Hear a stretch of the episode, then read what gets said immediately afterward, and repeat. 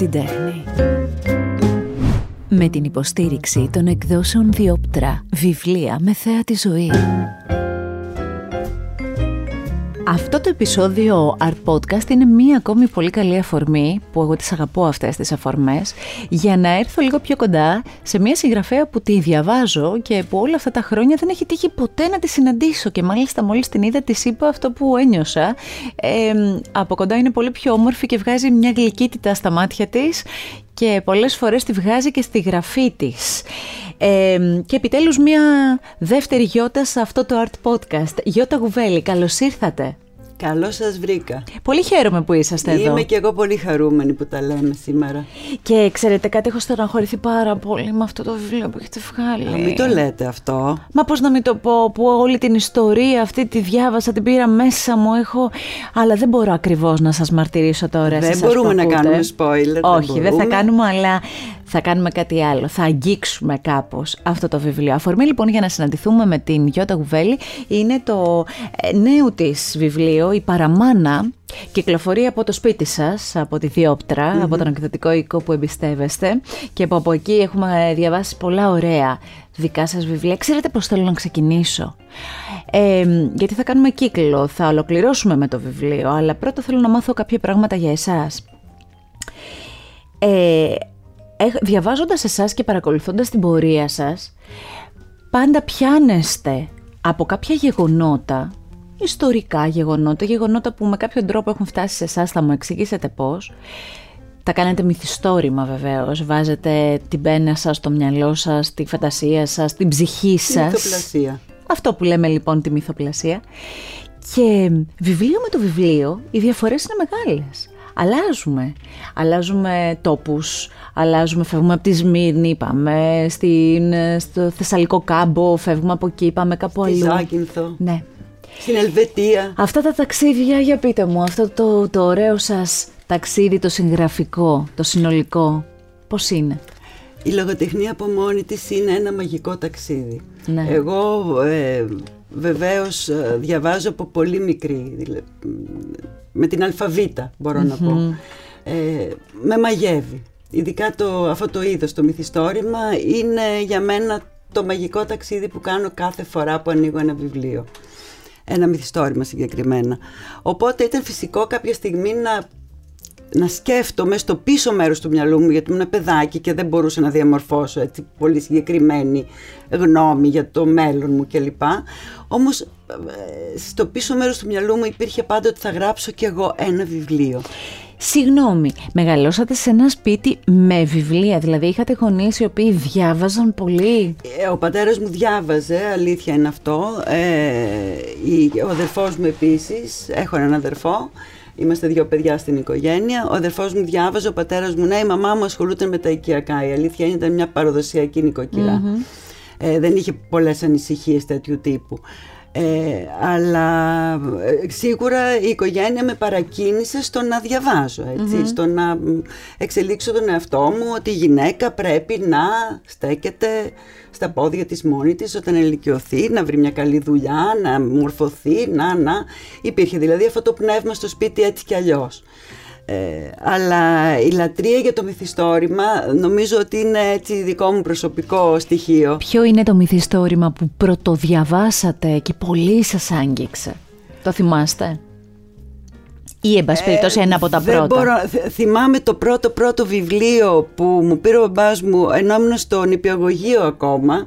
Ήταν ένα βιβλιαράκι με φανταπαιδικά με την εικονογράφηση που Σωστά. μίλαγε για μια ανούλα η οποία ήταν λίγο τεμπελούλα. Δεν ξέρω τι εννοούσε ο μπαμπάς όταν μου έπαιρνε αυτό το βιβλίο. Αλλά αυτό θυμάμαι, τη μικρή Ανούλα που ήταν λίγο τεμπελούλα. Και από εκεί και πέρα βέβαια όλα τα, όλοι οι μύθοι μας οι παιδικοί, Ιούλιος Βέρν, Λεύγης κάτω από τη θάλασσα. Ε, Αυτά τα μεγέθη τα μεγάλα. Όλα τα μεγέθη και στη συνέχεια βέβαια τα, τα τεράστια μεγέθη, η ρώσικη, η γαλλική λογοτεχνία κλπ. Αυτά ε, πραγματικά ήταν εμπειρίες τα, τα αναγνώσματα εκείνης ναι. της εποχής. Ήταν εμπειρίες, όχι ότι τώρα δεν είναι, αλλά... Τότε ξέρετε τι γινότανε, άνοιγαν και περισσότερο οι ορίζοντες. Τώρα με το ίντερνετ είναι πιο εύκολο σε ένα παιδί να είναι ανοιχτοί οι ορίζοντες. Μπαίνει, χαζεύει, βλέπει, μαθαίνει, ενώ πολύ παλιά και ακόμη πιο παλιά, μέσα από ένα βιβλίο έκανες ένα ταξίδι που δεν μπορεί να είχες άλλο τρόπο να το κάνει. Συμφωνώ απόλυτα. Ανοίγουν βεβαίως με το ίντερνετ και με όλα αυτά τα μέσα επικοινωνίας που έχουμε πια, ανοίγουν οι ορίζοντες. Δεν είμαι βεβαία ότι χωρίς το βιβλίο ανοίγει η σκέψη μόνο με αυτά τα μέσα. Και η φαντασία. Η, η φαντασία που είναι πώς να πω, είναι ε, ένας παράγοντας της ζωής ζωτικός, θα έλεγα. Αν σκεφτούμε δηλαδή ότι ο Einstein, ο μέγας μαθηματικός, ε, έλεγε ότι ανάμεσα στη γνώση και στη φαντασία θα προτιμήσω τη φαντασία και είχε απόλυτο δίκιο. Φυσικά είχε δίκιο πια είμαι εγώ να κρίνω τον Einstein, αλλά ε, ο λόγος το λέει ότι καταλαβαίνω αυτό που έλεγε γιατί η ναι. φαντασία είναι εκείνη που θα προχωρήσει παραπέρα τη γνώση. Ναι. Έτσι είναι, όπως το λέτε. Ξεκινήσατε εσείς λοιπόν κάνοντας σπουδές μαθηματικών Μεταπτυχιακό στην πληροφορική και τη διοίκηση επιχειρήσεων. Δουλέψατε σε πολυεθνικές, μπήκατε με κάποιο τρόπο στα μέσα μαζικής ενημέρωσης και φαντάζομαι ότι κάποια στιγμή ήρθε που κάτι είπε μέσα σας ότι ωραία, εγώ πώς το νιώθω τώρα έτσι, γέμισα εικόνες, γέμισα εμπειρίες, δεν πάμε να τις καταγράψουμε όλες αυτές και να αρχίσουμε να βγάζουμε την ψυχή μας στο χαρτί; Λοιπόν, κοιτάξτε τι γίνεται. Εγώ σε όλα αυτά που αναφέρατε βρέθηκα τυχαία. Τι εννοείτε; Ε, θα, σας, θα σας πω αμέσως. Ε, στο μαθηματικό πώς βρέθηκα. Εγώ έδινα για αρχιτεκτονική. Όχι ότι είχα καμιά πολύ μεγάλη έτσι, κανένα πολύ μεγάλο πόθο να γίνω αρχιτέκτονας, αλλά εκείνη την εποχή που έδινα Πανελλήνιες ε, τα επαγγέλματα που ε, θεωρούνταν επαγγέλματα εχμής και που θα σε καταξίωναν, θα σε πήγαιναν, θα έβγαζες χρήματα, μπορού, μπορού, μπορού. Ήταν αυτά, ήταν οι θετικές επιστήμες περισσότερο τότε και μάλιστα το κομμάτι της κατασκευής, έτσι, το, το κατασκευαστικό. Mm-hmm. Πολιτική μηχανική, αρχιτέκτονες κλπ. κλπ. Πολύ ωραία, η Γιώτα είναι μια καλή μαθήτρια. Ε, Μπορεί, δώσει, μπορεί λοιπόν, να δοκιμάσει την δώσει, ναι, στην αρχιτεκτονική που είχε έτσι και ένα εσάν πιο καλλιτεχνικό. Ναι. Γιατί το πολιτικός μηχανικός μου φαινόταν πολύ πεζό. Είχατε καλό σχέδιο; Λοιπόν, τώρα αυτό, αυτό θα ετοιμάζομαι να πω. Λοιπόν, έδωσε για αρχιτεκτονική όλα τα μαθήματα και κόπηκα στο σχέδιο. Α, το πιάσα. Όπως καταλαβαίνετε λοιπόν, ήμουν τελείως ακατάλληλη για αρχιτέκτονας. Ε, και με τις μονάδες που είχα συμπληρώσει πέρασα στο μαθηματικό. Και έλεγε ο μπαμπάς μου, ε καλά θα δώσεις και του χρόνου για να περάσει και το Δεν κατάλαβες λέω. Όχι, το μαθηματικό είναι πάρα πολύ ωραίο τμήμα. Προκειμένου να διαβάσω, να ξαναδώσω τη δεύτερη χρονιά. Ναι, ναι, Αυτό ναι. ήταν το χειρότερό μου. Όχι, όχι, λέω είμαι πάρα πολύ ωραία στο μαθηματικό. λοιπόν, και πράγματι ήμουν ωραία στο μαθηματικό γιατί πέρναγα μια χαρά. Η φοιτητική ζωή, όπως ξέρετε, στην Αθήνα ήμουνα είναι μια πολύ ωραία φάση. Και ειδικά εκείνα τα χρόνια ήταν και πολύ ανέμελη φάση. Εκείνα τα χρόνια ήταν τέλεια. ναι, ναι, Το, ναι. το, χημείο, τα εξάρχεια, το όλα. Ήταν, εγώ σπούδασα δεκαετία του 80, που σημαίνει ότι ήμασταν ακόμα στη φάση του να φτιάξουμε ξανά την Ελλάδα έτσι κι αλλιώς. Καλά, όλα αυτά βεβαίως δεν τα συζητώ που πήγανε. Πήγανε στην άκρη τελείως, θαυτήκανε κτλ. Ε, όμως, ε, άρα στο μαθηματικό βρέθηκα τυχαία. Πάμε τώρα στη διαφήμιση που είπατε. Ε, όταν τέλειωσε το μαθηματικό, τι θα έκανα, θα έκανα μαθήματα στα παιδάκια. Είτε στο σχολείο, είτε κάπου. Ε, έκανα κι εγώ μαθήματα ιδιαίτερα. Στα παιδάκια γιατί γίνανε διοριστό, δεν το συζητάω. Εγώ τέλειωσα στα τέλη του 80 το μαθηματικό και η επιτηρίδα είχε τελειώσει ήδη. Είχε κλείσει, είχε στομώσει. Ε, έκανα ιδιαίτερα. Κάποια στιγμή λέω, ξέρεις σκεφτόμασταν με τον άντρα μου, η οικογένεια δεν στηρίζεται ακριβώς τα ιδιαίτερα. Σαν το γαλατά, έτρεχα από σπίτι σε σπίτι. Ναι. Τι να κάνω και εντελώς τυχαία σε μια παιδική χαρά που πήγα με την κόρη μου, μου λέει ένας άλλος μπαμπάς, μαθηματικός είσαι, γιατί δεν πας στη διαφήμιση; Στη διαφήμιση εγώ. Τι να κάνω στη διαφήμιση. Πραγματικά ήταν τελείως κουλό αυτό που άκουγα. Μου λέει, τι λες μου λέει στα, στις ε, πολυεθνικές, στις μεγάλες διαφημιστικές υπάρχουν τμήματα media στα οποία απασχολούνται άνθρωποι θετικής κατεύθυνσης σαν και σένα φυσική, μαθηματική, ε, μηχανική γιατί είχε, είχε να κάνει με στατιστική αρκετά, με αναγνωσιμότητες και τα λοιπά οπότε χρειαζόταν ένα πιο πρακτικό μυαλό Βρέθηκα λοιπόν στη διαφήμιση. Εντελώς τυχαία. Εντελώς τυχαία και εκεί. Χτύπησα πόρτες. Η δεύτερη πόρτα που χτύπησα μπήκα. Τρούποσα που έλεγε και ο Ναι, ναι. Μουτσάς.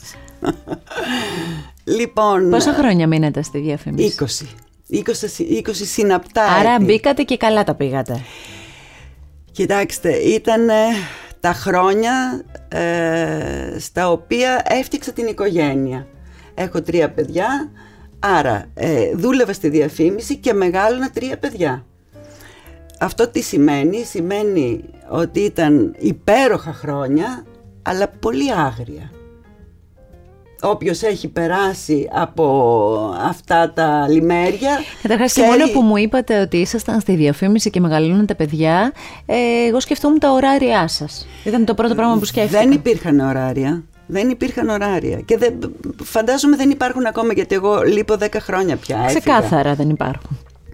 Φαντάζομαι δεν υπάρχουν. Ακούω κιόλας από τους γνωστούς μου που έχω ακόμα στο χώρο ότι όντως δεν υπάρχουν ωράρια. Όμως τότε ήταν ακόμα χειρότερα. Ναι. Γιατί μιλάμε για δεκαετίες που η διαφήμιση ήταν στην άνθησή της, ήταν και η οικονομία στην άνθησή Ακριβώς. της, ήταν και η χώρα στην άνθησή της. Όλο αυτό μαζί λοιπόν σημαίνει μια άνθηση ε, και στις ώρες δουλειάς οι οποίες αντί για 8 ανθίζανε, γινόταν 15 και παραανθίζανε μετά και γινόταν 24. Και ποια ήταν λοιπόν αυτή η στιγμή που είπατε ότι αφού μεγάλωσαν και τα παιδιά θα ασχοληθώ με τη συγγραφή; Ε, ακριβώς ε, η στιγμή που αναφέρεται, δηλαδή όταν τα παιδιά ε, ε, κάπως αυτονομήθηκαν. Όταν τελειώνανε το δημοτικό, ε, ήταν ε, το 2008 συγκεκριμένα, τελειώνανε τα παιδιά μου το δημοτικό ε, και τι γίνεται και πάλι τυχαία έγινε και αυτό. Παρόλο που σας λέω, ε, στη- στο πίσω μέρος του μυαλού μου υπήρχε πάντα. Και μάλιστα αν ρωτήσετε την κόρη μου θα σας πει ότι η μαμά πάντα μας απειλούσε ότι θα γράψει ένα βιβλίο. το λέγατε όπως το λένε όλοι ότι εγώ με τόσα που έχω περάσει θα γράψω ένα Θα βιβλίο στο γράψει ένα τέλος. βιβλίο.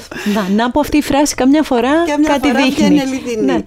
Ε, και ένα καλοκαίρι λοιπόν που τα πήρε ο πατέρας τους τα τρία παιδιά να, γιατί κάναμε με τον άντρα μου διακοπές επάλληλες ε, για ούτως ώστε να, Να έχουν τα παιδιά επιμηκυνθούν περισσότερες οι διακοπές. διακοπές των Λογικό. παιδιών πήγαινε 15 μέρες ο ένας 15 μέρες ο άλλος μετά μετά μαζί. ξανά και μια εβδομάδα την τελευταία κάναμε και όλοι μαζί σαν οικογένεια διακοπές ε, όταν λοιπόν θεώρησα ότι οκέι, δεν χρειάζεται να τρέξω αυτό το Σαββατοκύριακο στην Πάρο, εκεί κάνουμε διακοπές από πάντα, ε, λέω εντάξει ας πάρω ένα λάπτοπ και βλέπουμε βρε αδερφέ. Χωρίς να το έχω όμως σχηματίσει στο μυαλό μου ακόμα ότι εγώ θα γράψω τώρα, Και θα γράψω έτσι- ένα βιβλίο. και έτσι ξεκίνησε η μουσική Έτσι του ξε- κόσμου. Έτσι ξεκίνησε η μουσική του κόσμου, ναι. Το πρώτο βιβλίο. Και συγγνώμη, την ιστορία για τη μουσική του κόσμου την είχατε; Δηλαδή, ωραία, και εγώ θα πάρω ένα λάπτοπ.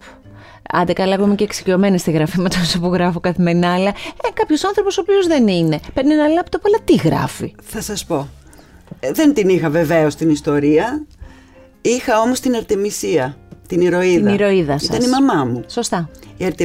Ό- Όχι βέβαια με την κατάληξη και, εντάξει, και την Όχι, εξέλιξη της Αρτεμισίας. Μιλάμε τώρα για τα φυσιογνωμι- ε, φυσιογνωμικά χαρακτηριστικά, Χαρακτηριστικά της. αλλά και τα ψυχολογικά της, το, το, δηλαδή τα ψυχικά, το ψυχικό της Είχατε το προφίλ. χαρακτήρα.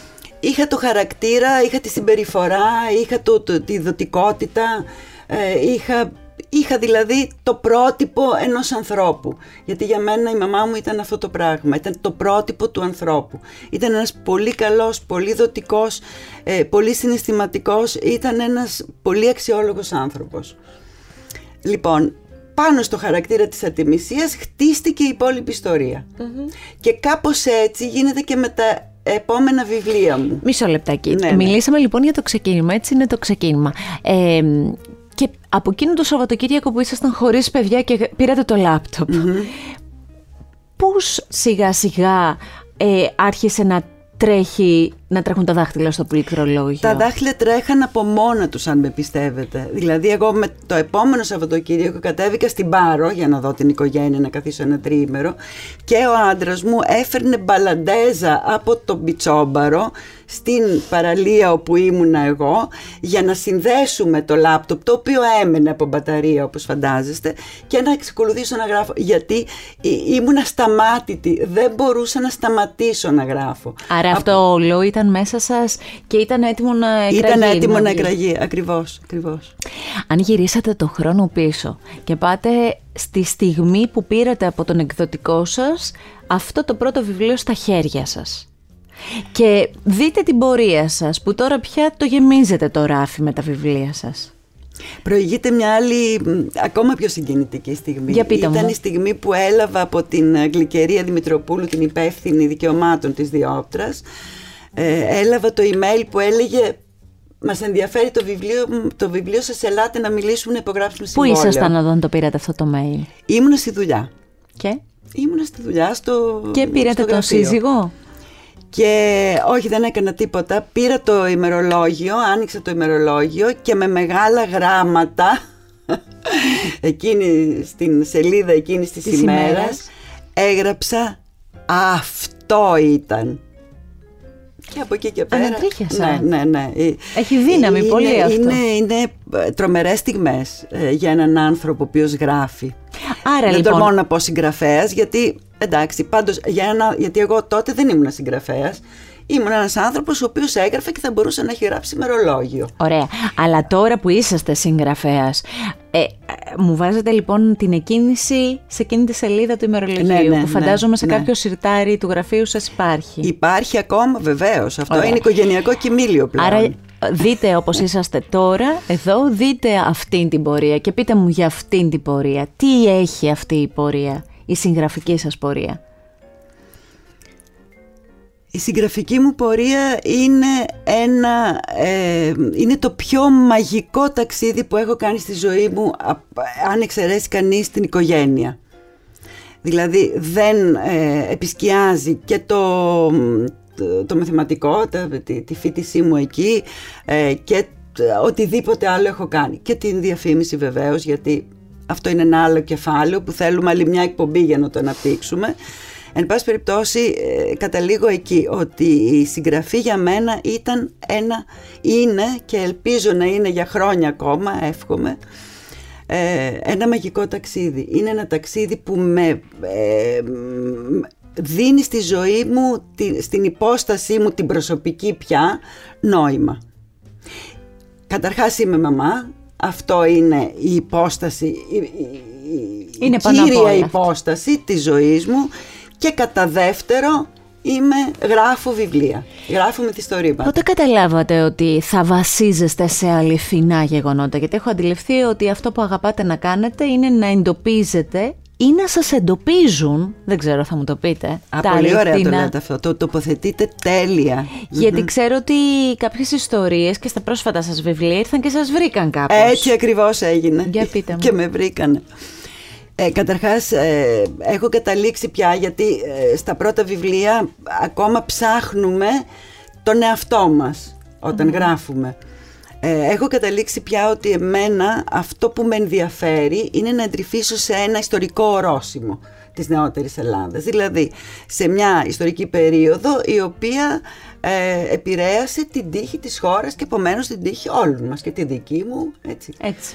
Λοιπόν, τώρα, ναι μεν θα τοποθετήσω την ιστορία μου στην εποχή και στον τόπο, το ορό- ιστορικό ορόσημο που λέμε, αλλά αυτά που θέλω να πω ε, είναι πράγματα που ακολουθούν τον άνθρωπο, την ψυχή του ανθρώπου διαχρονικά.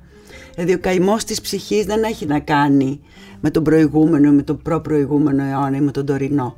Ο καημός της ψυχής είναι καημός της ψυχης Και ε, ακολουθεί τον άνθρωπο στην πορεία του από τότε που βγήκε στον κόσμο. Αυτό που λέτε είναι πάρα πολύ ωραίο και κάπου διάβασα που λέγατε ότι δε- δεν σας πολύ ενδιαφέρει να γράψετε για το σήμερα γιατί είναι πολύ νοπό και δεν μπορείτε να το αγγίξετε το σήμερα ακόμη, είναι νοπό.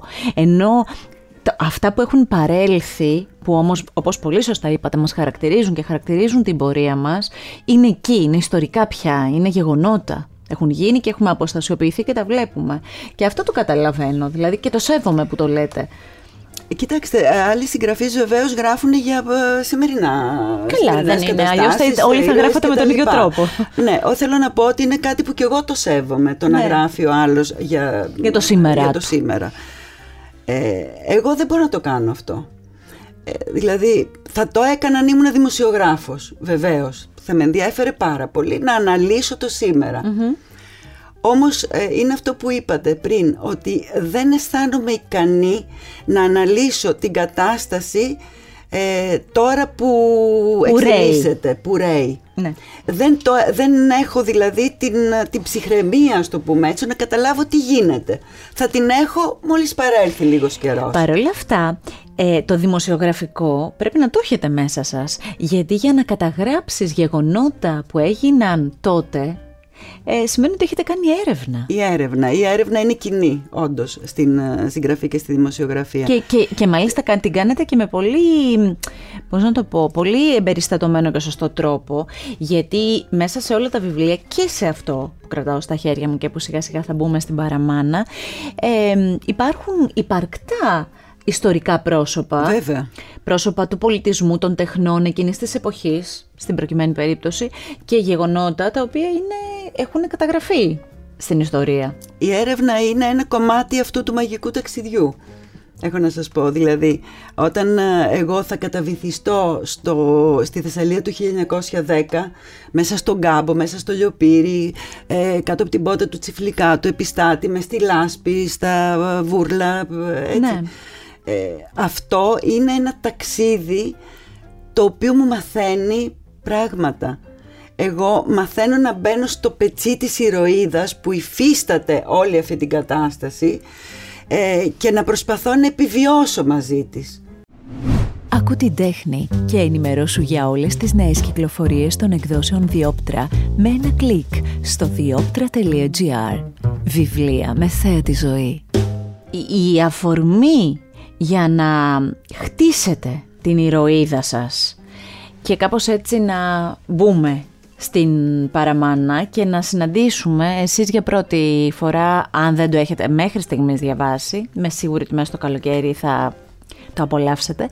Ε, η αφορμή λοιπόν για να, να συναντήσετε και να δημιουργήσετε την Μελιχιό, που δεν ξέρω αν τελικά είναι μέλι και οχιά μαζί, όπως καμιά φορά έλεγε η μητέρα της. Η μητέρα της, ταλαιπωρημένη, καταταλαιπωρημένη ζήσενα, ναι. Πώς γεννήθηκε αυτή η Μελιχιό στην ψυχή σας; Η Μελιχιό ε, ξεκίνησε να είναι μια γυναίκα η οποία θα αμφισβητήσει τα στερεότυπα της εποχής της και του τόπου της, του χωριού της, ένα καπνοχώρι γεννήθηκε και μεγάλωσε και η οποία θα θελήσει να αναπτυχθεί, να μορφωθεί, ασχέτως αν δεν το πέτυχε ποτέ, διότι οι συνθήκες δεν ευνοήσανε. Είναι συγκινητική ε, στιγμή όμως που κρατάει βιβλία στο χέρι της. Ναι, ναι. Γιατί κάπως διαβάζει με την ψυχή της και κάτι καταλαβαίνει πολύ έντονο. Μα και ο ύμνος ε, που, ε, που κάνει στο βιβλίο η Μελιχιό σε κάποιο κομμάτι που λέει ότι για μας εκείνη την εποχή μιλάμε για 1910 έτσι, δεν υπήρχαν βιβλία στα σχολεία τότε έφερνε ο δάσκαλος που και που ναι. μαθαίνανε από την Αγία ναι. Γραφή δηλαδή δεν υπήρχε η έννοια βιβλίο για τα παιδάκια αυτά Λοιπόν, ενώ τα παιδάκια της επαρχίας που δεν, ε, ήταν, ε, δεν είχαν την τύχη να γεννηθούν σε ένα αρχοντόσπιτο που είχε βιβλιοθήκη, έτσι, αλλά πηγαίνανε στο, ε, στον δάσκαλο στο δίπλα δάσκαλο και στο, στην αποθήκη της εκκλησίας που χρησιμεύε για σχολείο έτσι και έφερνε ο δάσκαλος στην Αγία Γραφή ή το πολύ πολύ ένα δικό του βιβλίο, ας πούμε, ένα βιβλίο με παραμύθια για να τα μάθει. Και ήταν σημείο αναφοράς. Λοιπόν, θεωρώ ότι εκεί, γιατί εγώ συγκινήθηκα μαζί της όταν έκανε αυτό το ύμνο στο βιβλίο, ότι το βιβλίο για μας ήταν κάτι ιερό. Τυχαίνει να είναι και για μένα ιερό το βιβλίο και εδώ πέρα έρχεται η σύνδεση. Πώς γεννήθηκε η Μελιχιό; Να πώς γεννιέται η Μελιχιό; Με κάποια στοιχεία από μένα και κάποια στοιχεία από τις γυναίκες εκείνης της εποχής. Εσείς είχατε ποτέ συνομιλήσει με γυναίκες που να έχουν ζήσει εκείνες οι μαμάδες τους όλο ό,τι είχε γίνει στο Θεσσαλικό κάμπο. Βεβαίως, έχω φίλες έχω φίλες οι οποίες ε, κατάγονται από εκείνη την περιοχή ε, και οι οποίες έχουν τις, ε, τα ακούσματα από τους γονείς και τους παππούδες. Και μάλιστα, μιας φίλης μου παππούς ήταν τσιφλικάς ο ίδιος. Οπότε την εξομολόγησα κανονικά, όπως φαντάζεστε. Έτσι, δηλαδή, πραγματικά, την, σε όλες τις λεπτομέρειες. Και την ανάγκασα να μου πει και τα άσχημα πράγματα. Γιατί ο ναι. καθένας, το κάθε παιδί για τον πρόγονό του κρατάει τα καλά.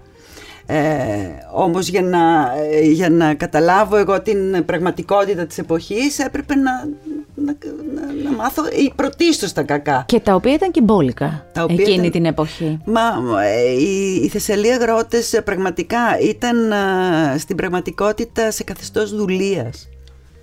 Και εμένα όταν έγραφε αυτό το βιβλίο, αυτό που με, πραγματικά με ενδιέφερε είναι να καταλάβω το γιατί.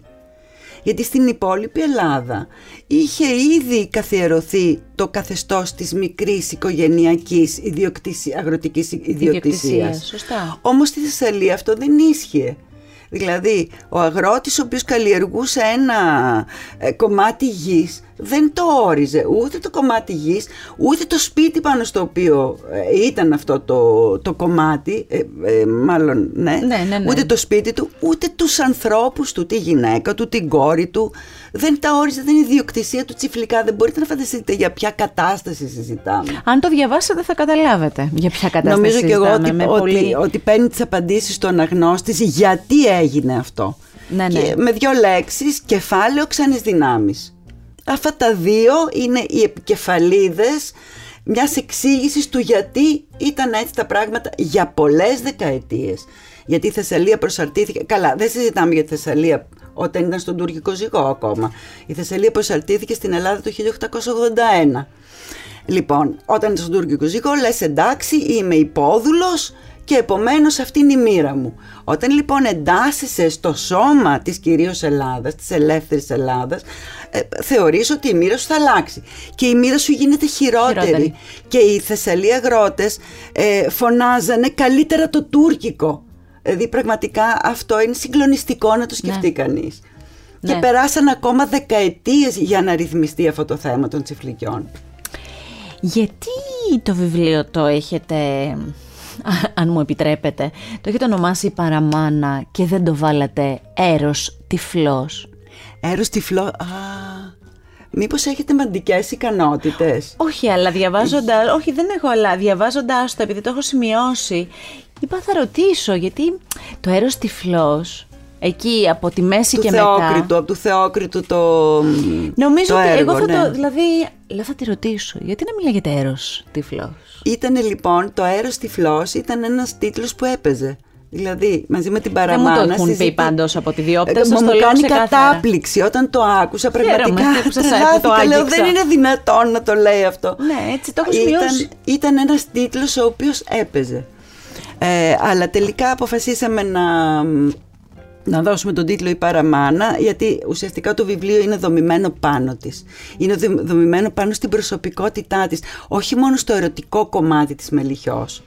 Έτσι, αλλά σ- σ- στην Σε όλο όλη της αυτό που προσ- είναι, Δηλαδή ναι. είναι σε αυτό που η Μελιχιό μια νύχτα παίρνει την ψαλίδα που χρησιμοποιούσαν μέσα και έξω από το σπίτι στο καπνοχώρι της και κόβει τα μαλλιά της κόντρα στις ε, επιταγές Της εποχής της της, εποχής, του τόπου της. στην τρομοκρατία της μάνας της και σε όλα αυτά.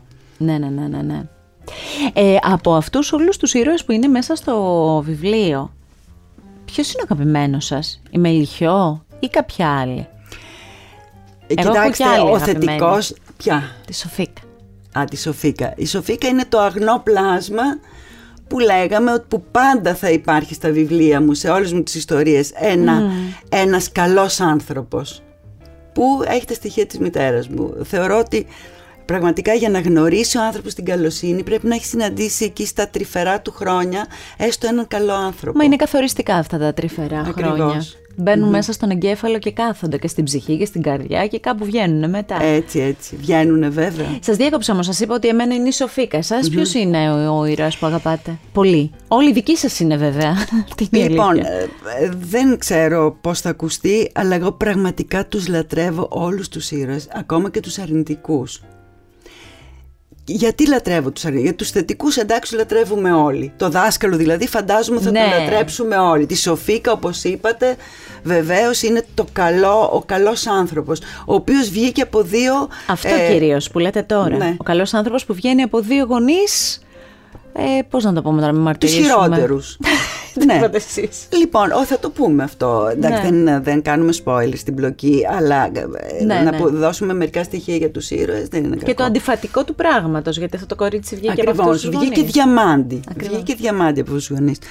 Λοιπόν, ε, ενώ είναι εύκολο λοιπόν να αγαπήσεις και να, ε, να ενσωματωθείς σε αυτούς τους καλούς ήρωες, οι κακοί ήρωες σου προσφέρουν το εξής. Αναμοχλεύουν μέσα σου τις σκοτεινές σου πλευρές. Εδώ υπάρχει ένας κακός ήρωας, δεν θα τον μαρτυρήσουμε αυτόν για να μην κάνουμε το spoiler. Υπάρχει λοιπόν ένας αρνητικός ήρωας, όχι κακός ακριβώς, είναι αρνητικός. Ε, Γιατί όλα τα στοιχεία της προσωπικότητάς του οδεύουν σε μια καταστροφή. Έτσι. Αυτός ο αρνητικός ήρωας λοιπόν έχει κάποιες δικαιολογίες για αυτά που κάνει. Πέρασε ε, τραγικά παιδικά χρόνια. Ξέρετε, η φτώχεια εκείνης της εποχής, η ανέχεια, ο αγώνας για την επιβίωση δεν ήταν εύκολα πράγματα. Εγώ Δηλαδή- αυτό θα έλεγα ότι είναι το. Δηλαδή, αν μου έλεγε κάποιος τι, ποια είναι η ουσία του βιβλίου, είναι για μένα διτό, είναι δύο. Είναι, το ένα είναι τι κάνει η ένδια, τι μπορεί να κάνει, πού μπορεί να οδηγήσει τους ανθρώπους η φτώχεια. Και το άλλο είναι πόσο έρωτας είναι τυφλός και καμιά φορά προτιμάμε τη φλόγα και όχι τη ζεστασιά που λέτε κάπου και πολύ μου άρεσε. Ναι, μα έτσι είναι, έτσι είναι. Αυτό είναι για μένα. Εσείς φλόγα ή, ζωστα- ή ζεστασιά; Και τα δύο μπορώ. Αυτό είναι το ιδανικό. να υπάρχει και το πάθος, να Κοίτα, υπάρχει και η αγκαλιά. Όχι τώρα για να σοβαρολογήσω. Θεωρώ ότι κάθε φάση ζωής έχει ε, μ, τα δικά της ζητούμενα. Οπωσδήποτε η φλόγα είναι το ζητούμενο της πολύ μικρής ηλικίας. Έτσι όταν είμαστε 18 χρονών, 16, 18, 16 όπως είναι η Μελιχιό σε εκείνη την εποχή οι γυναίκες ε, ξεκινάγανε την, την ενήλικη ζωή πιο νωρίς έτσι. Ε, όταν είσαι λοιπόν ε, σε τέτοιες ηλικίες, προφανώς θέλεις τη φλόγα. Δεν σκέφτεσαι ε, να τακτοποιηθώ, να κάνω οικογένεια, παιδιά. Αυτά. Και να Θες έχω τη ένα φλόγα. νόμο να- να- Γιατί να- όλα βράζουν μέσα σου, το αίμα βράζει. Έτσι, η αλήθεια είναι ότι ε, η φλόγα δεν κρατάει πολύ. Ε, Η φλόγα του έρωτα. Έτσι, η φλόγα δεν κρατάει επάπειρον. Ερωτεύεσαι μέχρι τελικής πτώσεως έναν άνθρωπο, αλλά σιγά σιγά αυτό γίνεται κάτι άλλο. Στην καλύτερη περίπτωση γίνεται μ, η αγάπη, γίνεται ε, η ικανοποίηση που παίρνεις από συντροφικότητα. αυτόν. Έτσι, αλλά οπωσδήποτε δεν είναι εκείνη, η- εκείνος ο έρωτας και η φλόγα του πρώτου καιρού, να μην κρυβόμαστε τώρα. Ε, επομένως, ναι, θεωρώ ότι η φλόγα και ζεστασιά έχει να κάνει με τη φάση ζωής. Κάτι άλλο χαρακτηριστικό που θα δείτε μέσα στο βιβλίο, το γράφετε και στο πιστόφυλλο, αλλά το λέτε και με πολύ ωραίο τρόπο μέσα, είναι ότι να, κάποιοι άνθρωποι γεννιούνται στη λάθος πλευρά του κόσμου. κόσμου. Κάπου μέσα λέει στη λάθος πλευρά του δρόμου. Ε, μ, συμβαίνει αυτό. Και όσο και αν το θεωρούμε ότι τότε ήταν πολύ πιο έντονο και τώρα συμβαίνει. Κάποιοι βέβαια, άνθρωποι και γεννιούνται στη βέβαια. λάθος πλευρά του κόσμου. Άρα με αυτή τη λογική ίσως ε, έχει και ένα βαθμό επικαιρότητας και το βιβλίο, γιατί ξέρετε κάτι η ένδια και η φτώχεια είναι και σήμερα. Άλλες συνθήκες. Αλλά κάποιες φορές οι άνθρωποι φτάνουν στο, σε, σε λάθος κινήσεις από την απόλυτη ανέχεια. Είπατε το σωστό, ακριβώς, ακριβώς αυτό που ήθελα κι εγώ, ένα από τα στοιχεία μάλλον που ήθελα κι εγώ να περάσουμε σε αυτό το βιβλίο. Ότι είναι πάρα πολύ εύκολο να κρίνουμε εκ του ασφαλούς. Ναι. Έτσι ένας άνθρωπος ο οποίος έχει ε, λίγο πολύ εξασφαλίσει τα απαιτούμενα της ζωής είναι πάρα πολύ, πο- πολύ εύκολο να κρίνει κάποιον ο οποίος δεν είχε αυτή την τύχη και ο οποίος μπορεί να, να κάνει κάτι παραβατικό, ο οποίος μπορεί να έχει μια συμπεριφορά που δεν μας αρέσει, που μας ενοχλεί. Έτσι. Ε, και πιστεύω ότι αυτή είναι και η αξία της λογοτεχνίας. Είναι να μπεις στο πετσί του άλλου και να καταλάβεις, να δείξεις κατανόηση, να δείξεις αλληλεγγύη, να δείξεις ανθρωπιά. Η ανθρωπιά είναι μια έννοια που το διατρέχει αυτό το βιβλίο, την Είναι. Παραμάνα. Ισχύει αυτό που λέτε. Γιατί κάποια στιγμή και η Μελιχιό βρίσκεται εγκλωβισμένη ανάμεσα στο μίσος και στην ανθρωπιά.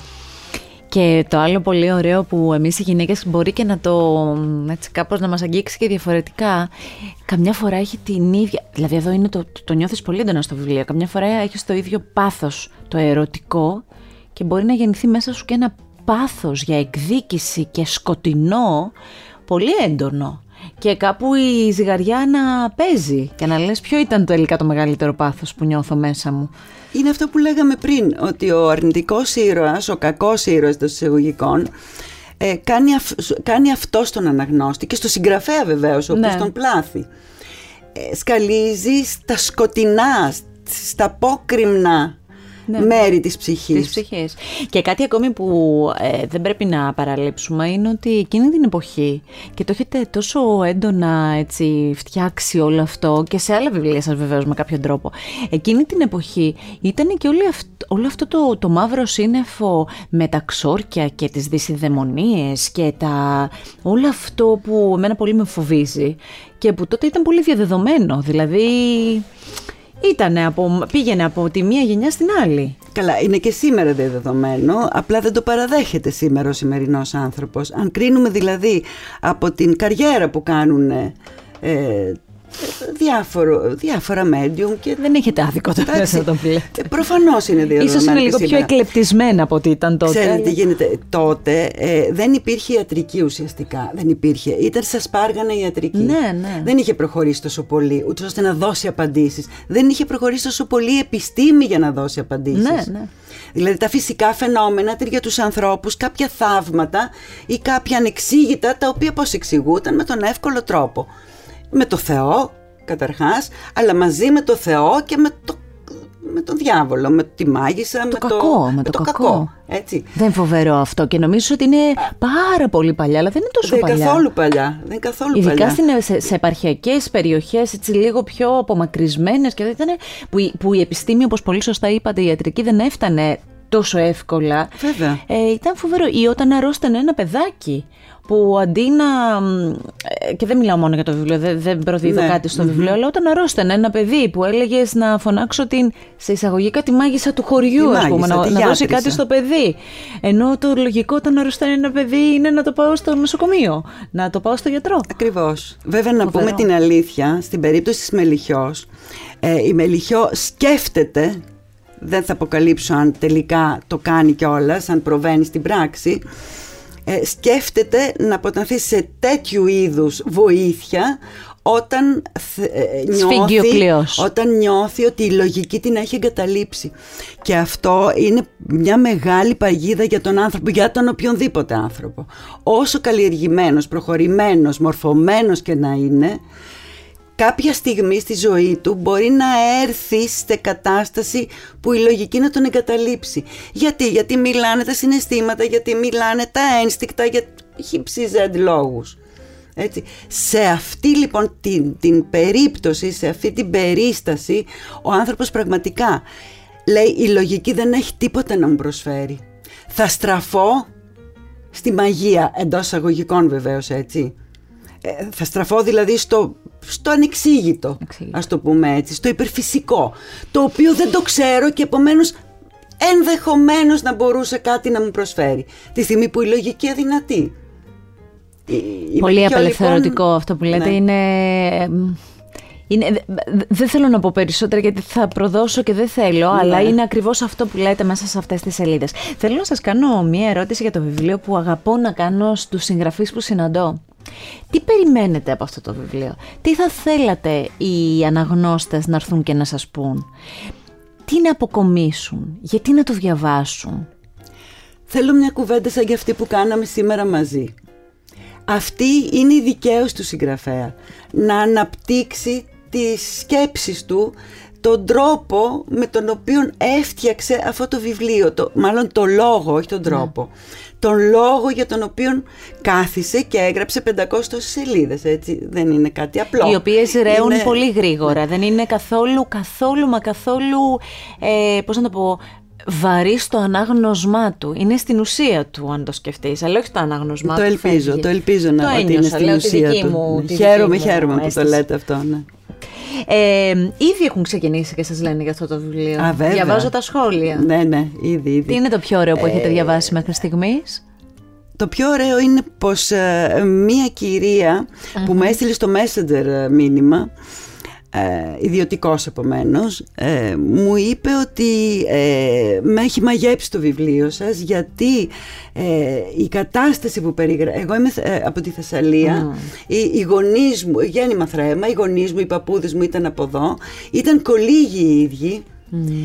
Και περιγράφεται τη ζωή τους, τις καταστάσεις, την εποχή με εξαιρετική ακρίβεια και ενάργεια. Πραγματικά εμένα αυτό ήταν η δικαίωσή μου. Ναι. Λέω ναι, έκανα ανασύσταση εποχής έτσι όπως πρέπει για να επιτρέψω στον αναγνώστη μου, να παρασύρω εκεί τον αναγνώστη μου και να μοιραστούμε ό,τι έχω να πω.